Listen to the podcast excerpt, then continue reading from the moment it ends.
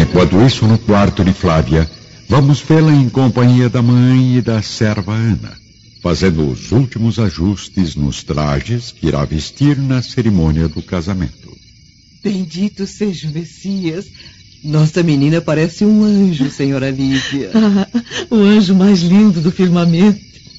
E que será muito feliz com a graça de Deus. Estou bem mesmo, mamãe. Uhum. Não consigo me acostumar a esses novos tecidos orientais. As vestes são apenas um complemento, filhinha. Sua beleza vem da alma. E sendo bela e iluminada no espírito, qualquer traje irá realçar o teu corpo de princesa. Oro todas as noites para que a sua união com o senhor Plínio traga a ambos os frutos sagrados da felicidade conjugal. Eu chego até a sonhar com as crianças brincando ao redor dos avós. Como se todo o sofrimento de hoje desaparecesse para sempre.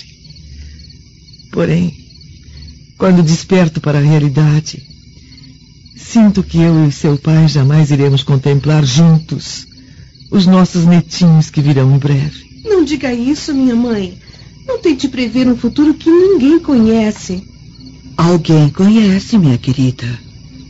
Alguém que repousa lá em cima ao lado do Senhor e que jamais abandonará nossos corações aqui na terra. Em breves dias, após haver alcançado todos os objetivos perante as autoridades do Império, o jovem Agripa parte rumo ao Avênio.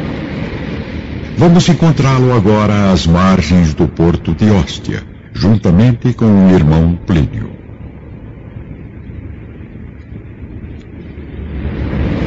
Por que não espera mais alguns dias, Agripa? Ficaria muito honrado com sua presença nas solenidades do meu casamento. Sinto muito, Plínio. Não posso adiar minha partida. Tenho compromissos militares que precisam ser resolvidos com urgência. Se quiser, posso conseguir uma autorização do senador Cornélios liberando-o dessa tarefa. Ah, obrigado, meu irmão. Mas fui eu mesmo quem solicitou ao imperador Cláudio as atribuições militares no Avênio. Mas você irá ausentar-se de Roma por vários anos. Pense bem no que vai fazer. Eu já pensei o bastante, Plínio. Não posso mais viver em companhia da desilusão. Seja feliz ao lado da mulher que ama, meu irmão. E quanto a você? Me promete que será feliz? Tentarei ser feliz ao lado de mim mesmo.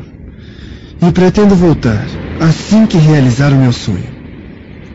Que os deuses iluminem os seus passos, Agripa. Agripa ingressa na enorme embarcação, vestindo um imponente traje dourado de oficial romano partindo rumo a um destino marcado por anos prolongados e dolorosos, a fim de esquecer para sempre Flávia, a mulher que mais amou na vida. Os dias passam rapidamente e devemos registrar que antes do casamento de Plínio com Flávia, a jovem Aurélia, vendo-se completamente abandonada pelo homem de suas preferências e possuída pelo veneno da inveja, resolve aceitar a mão afetuosa e dedicada que Emiliano já lhe oferecia há muito tempo. Fúvia, no entanto, acompanha o sofrimento da filha, esboçando no rosto um sorriso cínico e fingido aos parentes do noivo, preferindo aguardar o futuro a fim de exercer o seu plano sinistro e vingativo. Semanas depois, a tão esperada cerimônia de casamento se realiza com discreta elegância, no palácio do Aventino.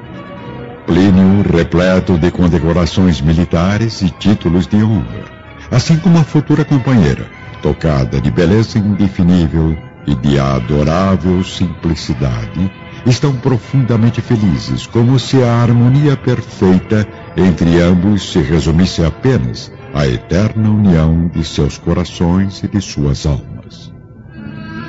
Entre os poucos convidados que se compunham apenas de parentes e amigos mais íntimos, nota-se a presença de um homem ainda jovem, que representa uma figura destoante naquele quadro, composto principalmente por pessoas de origem romana.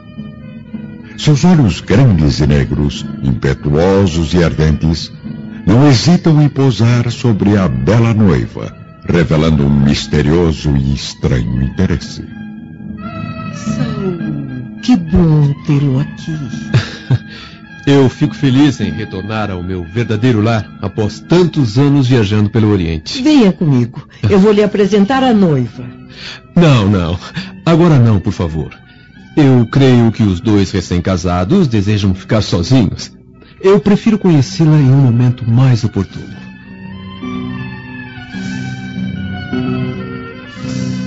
Saúl de Gioras, que abandonou o sobrenome paterno, exige agora uma nova identidade romana, proporcionada por uma antiga autorização de Flamínio Severus, de modo a valorizar cada vez mais a posição social que conquistou através da fortuna. Durante quase toda a cerimônia, o senador Lentulus faz o possível para identificar aquele judeu misterioso que lhe parece um velho conhecido pessoal. Saul, no entanto, logo reconhece o seu carrasco do passado, guardando silêncio, contendo as grandes emoções íntimas, porque assim como o pai, ainda tem o coração mergulhado nos desejos tenebrosos de uma vingança cruel. No dia seguinte, às solenidades do casamento, contrariando o esperado, Saul não retorna a Massília, onde fica a sede dos seus negócios, permanecendo na capital do império instalado no palacete da família Severus. Ali para onde já se transferiram os jovens noivos, juntamente com Calpurnia, o escravo liberto não consegue evitar o encontro com Públio Lentulus. Intrigado com o olhar ardente e a fisionomia que não lhe é estranha, o senador consegue se lembrar perfeitamente daquele pai ansioso e aflito que o procurou em Jerusalém na sua chegada à Palestina. Senhor Saul, me desculpe a curiosidade, mas eu não vou ficar tranquilo enquanto eu não lhe fizer uma pergunta. Pois não, senador. Eu prometo respondê-la se estiver dentro do meu modesto conhecimento. Já que o senhor é natural de Jerusalém, o seu pai, por acaso, não se chama André de Gioras?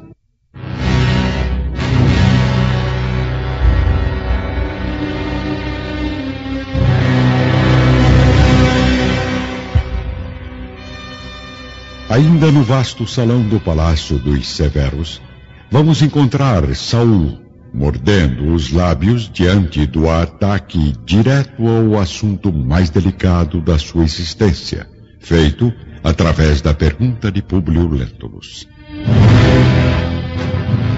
Não, senador. Meu pai não tem esse nome. Quando fui escravizado por mãos impiedosas e cruéis, não era nada mais que uma criança mal educada e irresponsável meu pai era um pobre agricultor que não possuía outra coisa além dos próprios braços para o trabalho de cada dia. Tive, porém, a felicidade de encontrar as mãos generosas de Flamínio Severus, que me conduziram para a liberdade e para a fortuna. Por isso, hoje, o meu velho camponês, com o pouco que lhe ofereci, melhorou suas condições de trabalho, desfrutando não apenas de uma certa importância social em Jerusalém, como também de nobres atribuições no grande tempo. É, mas, senador Lentulus, por que me pergunta sobre meu pai?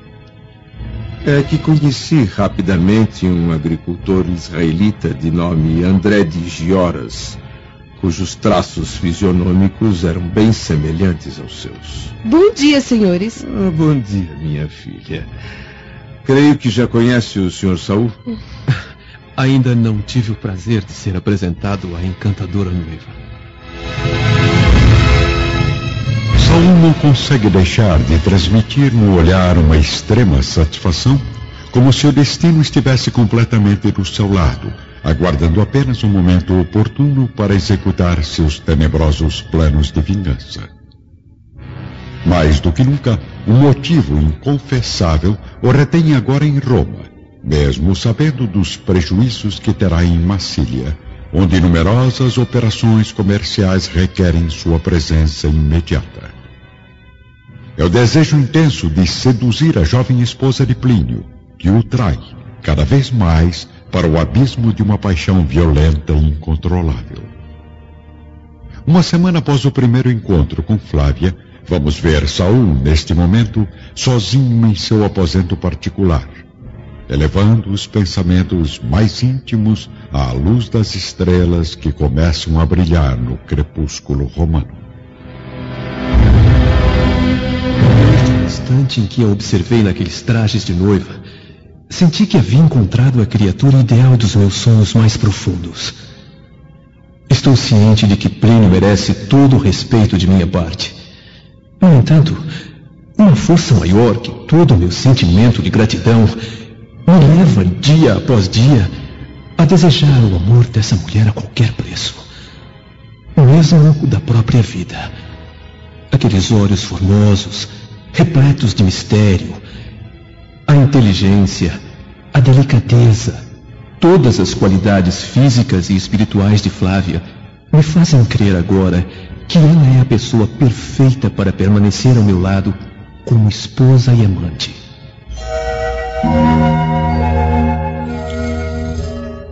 Dezenas de dias se passam na sede do Império. Dias de expectativa e angústia para Saul de Gioras, que não perde em nenhum momento a oportunidade de mostrar a Flávia todo o seu afeto, admiração e estima, sob o olhar amigo e confiante de Plínio Severus. Estamos no ano de 47, e mesmo com apenas quatro meses de casamento, a jovem Aurélia, já vive desencantos e atritos domésticos com o marido, que para ela não representa de modo algum o tipo de homem que imaginou haver encontrado no filho mais moço de Flamínio Severus. E é nesse turbilhão de tristezas e desilusões que, a conselho de Fúvia, Aurélia recorre às ciências estranhas do velho Araches, célebre feiticeiro egípcio, que possui uma loja de mercadorias exóticas nas proximidades do Esquilino. Vamos observar neste momento mãe e filha caminhando rapidamente em direção ao estabelecimento sinistro do mago. Se estamos agindo corretamente, minha mãe. Esta região é tão perigosa, repleta de figuras apavorantes. Será que esse bruxo é mesmo de confiança? Todos sabem que Araches é um criminoso incorrigível. Mas o seu comércio é uma fonte inesgotável de poções amorosas e preparos milagrosos de enfermidade, de loucura, de morte. a única ameaça que esse homem representa à sociedade é a sua paixão excessiva pelo dinheiro alimentada diariamente pela numerosa clientela romana, que está sempre em busca das suas drogas venenosas e dos seus estranhos conselhos. As duas chegam enfim à porta da loja, constantemente trancada e aberta exclusivamente para os fregueses mais íntimos.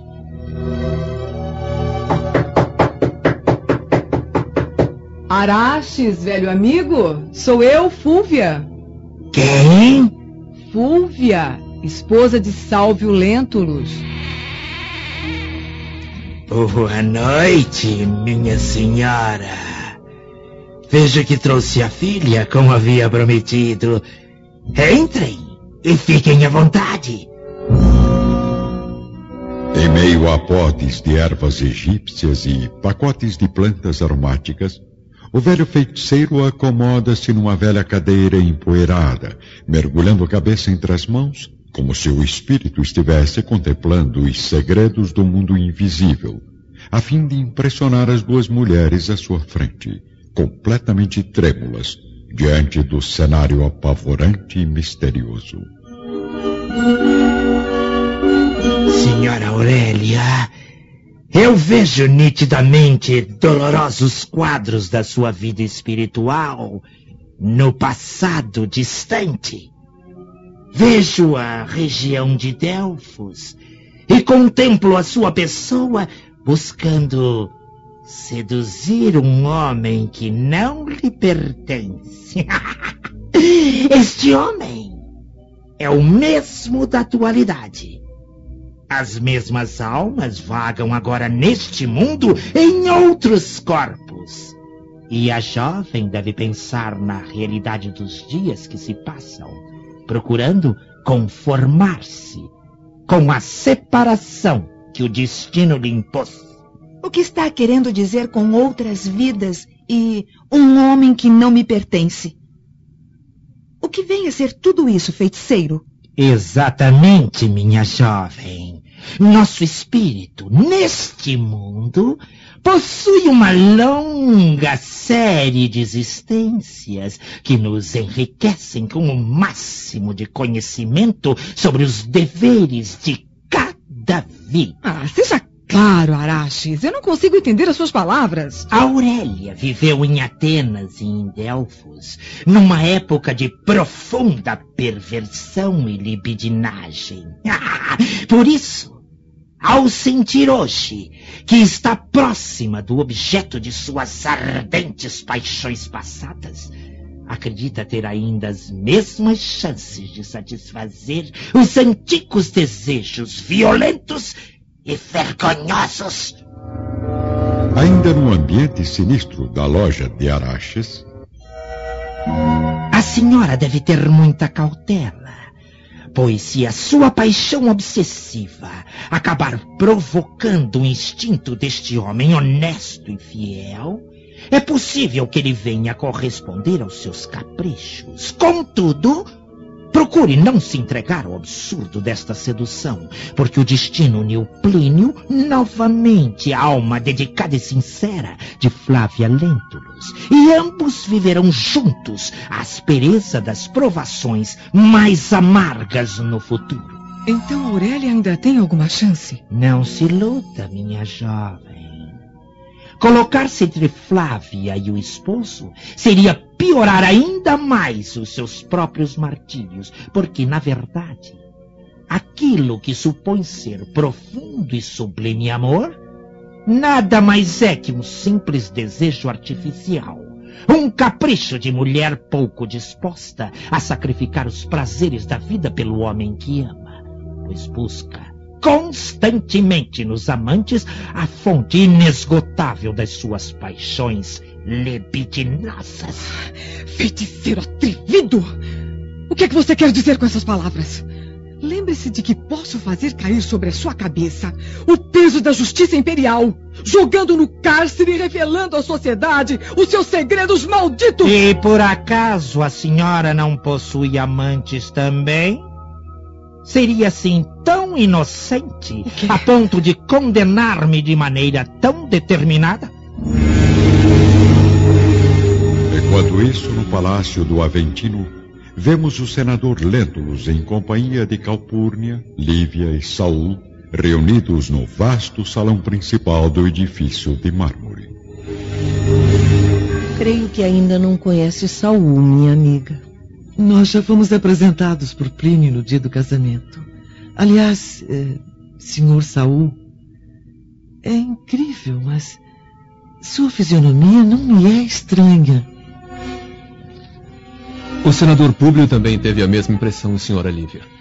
Mas acredito sinceramente que não nos encontramos antes. Afinal, um casal tão nobre e harmonioso como os Lentulus não é assim tão fácil de ser esquecido. Saul, sempre gentil e cuidadoso com as palavras. A arte do bom discurso está em saber empregar o termo correto no lugar perfeito e principalmente na hora certa. Desculpem-me se às vezes exagero nos adjetivos. Talvez seja fruto das intermináveis horas de leitura e aprendizado que passei em companhia do nobre amigo e irmão Agripa. Ah, que saudades dele. Por onde andará agora meu pobre menino? Fique tranquila, Calpurnia. A Gripa está muito bem, exercendo com facilidade as atribuições militares no Avênio. Pelos deuses, não imagina como seria feliz em saber que meu querido Marcos também está vivo, saudável e que voltaria para casa algum dia. A pior dor de um pai é a de perder um filho para a crueldade do destino. Concorda comigo, Sr. Saul? De volta ao estabelecimento escuro e medonho do feiticeiro Araches, Cale-se, bruxo amaldiçoado! Não sabe que tem diante dos olhos a esposa de um juiz? Não me parece, pois se as duas fossem mesmo nobres matronas do Império, jamais viriam a esta casa solicitar minha ajuda para um crime. Além disso, que diriam de uma cidadã romana que ousou descer ao extremo de procurar na intimidade um mago do esquilino? Velho arrogante! Suas palavras destilam o veneno mortal das serpentes mais traiçoeiras. É verdade que muitos males tenho praticado em minha vida, mas é de conhecimento de todos que assim procedo. Jamais vesti a máscara das altas camadas sociais para ocultar a crueldade da minha existência miserável. No entanto, Espero salvar sua mocidade da trilha perversa por onde sua mãe ainda caminha neste mundo. Porque caso continue a seguir o rastro desta víbora, seu fim será a prostituição, a decadência e a mais vergonhosa das mortes na ponta de uma espada. Ao mesmo tempo, no Palácio dos Léntulos, Ainda não tive a felicidade de plantar um descendente nesta terra abençoada pelos deuses, Sr. Públio. Mas posso imaginar como deve ser a amargura de um pai que perdeu o filho para as trevas do mistério. Como já disse inúmeras vezes, não devemos abandonar as esperanças. Os deuses acompanham nossas provações e saberão o momento exato de nos trazer a alegria suprema creio que ainda irão reencontrar o jovem Marcos. Oh, meus amigos, e todo esse sofrimento irá acabar na mais plena felicidade. Um sofrimento que já dura quase 17 anos. Quase duas décadas de ansiedade e angústia. Mas como sabe que meu filho está desaparecido há tanto tempo, Sr. Saul? Através do seu genro, senador. Plínio sempre me contou tudo o que ocorria com o senhor e sua família em Jerusalém e há mais de 16 anos narrou-me o triste episódio do rapto do pequeno Marcos, o que me deixa chocado até os dias de hoje. Ah, bem que o amigo Flamínio sempre dizia. Confiar um segredo ao jovem Plínio é como esperar que um leão solto e faminto não devore um ladrão preso e ensanguentado. Não se preocupe, Públio. Nosso amigo Saul é de total confiança. Ah, bem, senador Públio, senhoras, eu tenho um compromisso urgente que me aguarda nos próximos minutos. Com licença. Voltando à loja do velho mago Araxes, a esposa de Salvio Lentulus ainda está perplexa, desejando revidar energicamente aos insultos do feiticeiro. Mas Aurélia, com medo de novas complicações e admitindo a culpa da mãe, conduz Fúvia pelo braço, retirando-se as duas silenciosamente sob o olhar cínico do ancião egípcio, que volta a empilhar os seus pacotes de ervas entre os numerosos vasos de produtos estranhos. Lá fora, iluminadas apenas pela tímida luz de um luar encoberto por nuvens escuras, Fúvia e Aurélia caminham apressadas quando esbarram num homem afoito que segue em direção contrária. Veja por onde anda, miserável! Desculpe, senhora.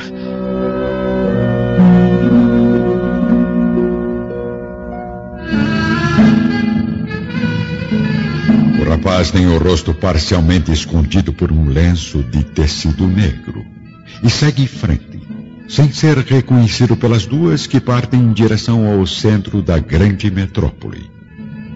Em poucos minutos, Saul bate à porta do velho Araxes.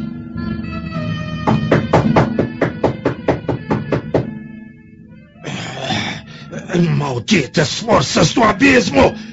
Quem ousa incomodar um pobre ancião doente e cansado em hora tão inoportuna? Abra logo, Araxes. Eu não posso ser visto nesta região. O feiticeiro fica surpreso ao observar o judeu misterioso que o procura. O brilho dos olhos, o nariz, a harmonia dos traços israelitas fazem de Saul uma figura diferente e enigmática. Boa noite, velho mago. Eu venho até aqui movido pela ânsia de possuir a qualquer preço a esposa de um amigo, buscando o talismã ou o elixir milagroso que realize o meu desejo. Eu tenho consciência de que é uma mulher honesta e digna. Mas eu não suporto viver em companhia das mais cruéis torturas amorosas, sabendo que ela pertence a outro homem. Judeu. Mandam as leis severas do seu povo que não ouse desejar, nem mesmo em pensamentos, a mulher do seu próximo, e muito menos a companheira fiel de um de seus maiores amigos. Houve tempo em que seu espírito viveu no corpo de um sacerdote de Apolo, no templo glorioso de Delfos, e perseguiu uma jovem mulher, levando-a à miséria e à morte com seus desejos nefastos e libidinosos. Não se atreva agora a arrancá-la dos braços que a amparam e protegem neste mundo. Nem se intrometa no destino de duas criaturas que as forças do céu moldaram uma para a outra. Araxes, veja, eu tenho ouro. Ah. Muito ouro. E darei o que quiser pelo valioso auxílio da sua ciência. Se conseguir para mim a simpatia e o amor dessa mulher, prometo recompensá-lo generosamente com riquezas que jamais sonhou possuir.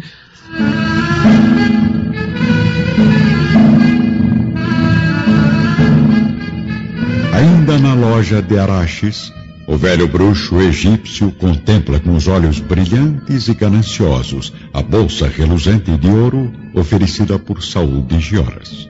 Meu amigo, essa mulher não é cobiçada apenas por você. E acredito que deveria contribuir para que ela não se afastasse do marido. Não acredito. Mesmo depois de tantos anos, ele não foi capaz de esquecê-la. Sim, revelam-me os signos do destino que Flávia continua sendo desejada pelo irmão do esposo. Claro. Agora compreendo a viagem precipitada de Agripa. O que considero um ato de profunda sabedoria e coragem. Araxes, mais uma vez eu lhe peço, faça qualquer coisa para trazer essa mulher aos meus braços. Hum? Eu prometo que será muito bem gratificado.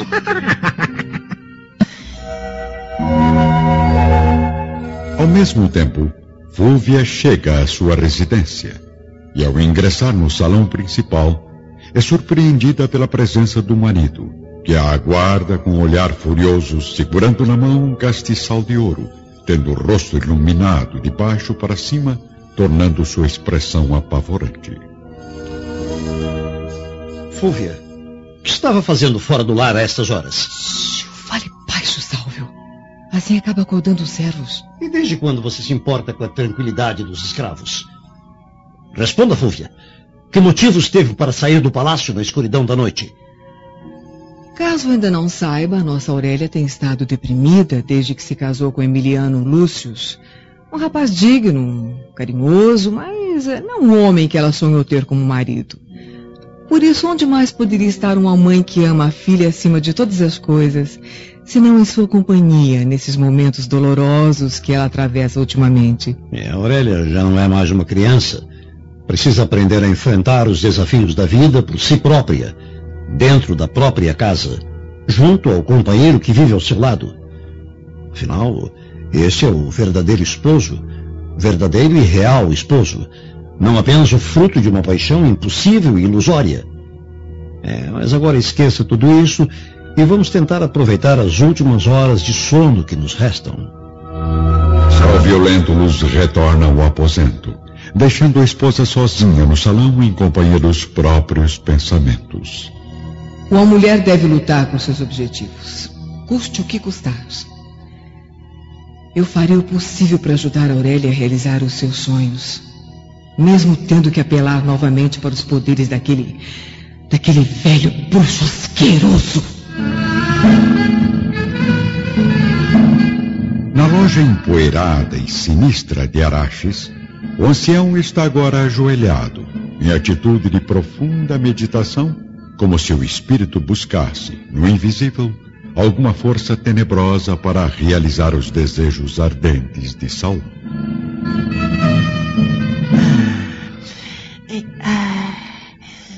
Responda logo, velho mago. Ainda tem alguma chance? Sim. Parece que haverá uma, uma oportunidade para que se aproxime da jovem cobiçada. Daqui a algum tempo. Ah, eu sabia. Tinha certeza de que nem tudo estava perdido. Dizem os signos do destino que Plínio e Flávia estão marcados para sofrer dolorosas provas daqui a alguns anos. Algo os irá separar dentro da própria casa. Mas mas eu, eu não consigo decifrar com precisão o que seja. Sei apenas que em tal ocasião, meu amigo, talvez possa tentar essa feição ardentemente desejada. Mas o que poderá acontecer para separar o casal na vida íntima? Como já lhe disse, não sei, meu jovem. Porém, o futuro mostra que tanto Plínio quanto a esposa serão obrigados a desprezar os prazeres do corpo durante essa separação. No entanto, não só o esposo, como também a companheira, poderão interferir no rumo das suas provações, contraindo uma nova dívida com com a consciência, ou resgatando nesta existência o passado doloroso de outras vidas. Saiba, judeu, que as tendências humanas são mais fortes para o mal. e é possível que os seus sonhos se realizem caso um dos dois acabe cedendo à tentação da carne. Mas quanto tempo eu deveria esperar para que isso aconteça? Há alguns anos. E será inútil tentar qualquer aproximação antes disso? Completamente inútil. Aconselho o meu jovem a retornar à Massília e cuidar dos seus negócios durante esta longa espera.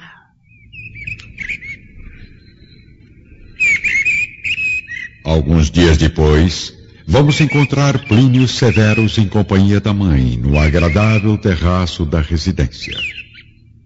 Calpurnia tem os olhos cheios d'água, após ler a primeira mensagem enviada por Agripa.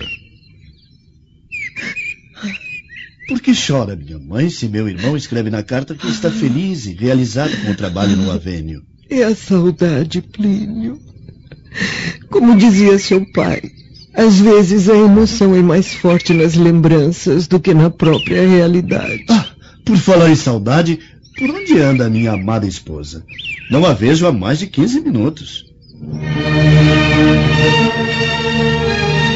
Enquanto isso, Saul, às vésperas da despedida, aproveitando alguns minutos de pura e simples intimidade com a jovem Flávia, dirige-se a ela no frondoso pomar dos Severos.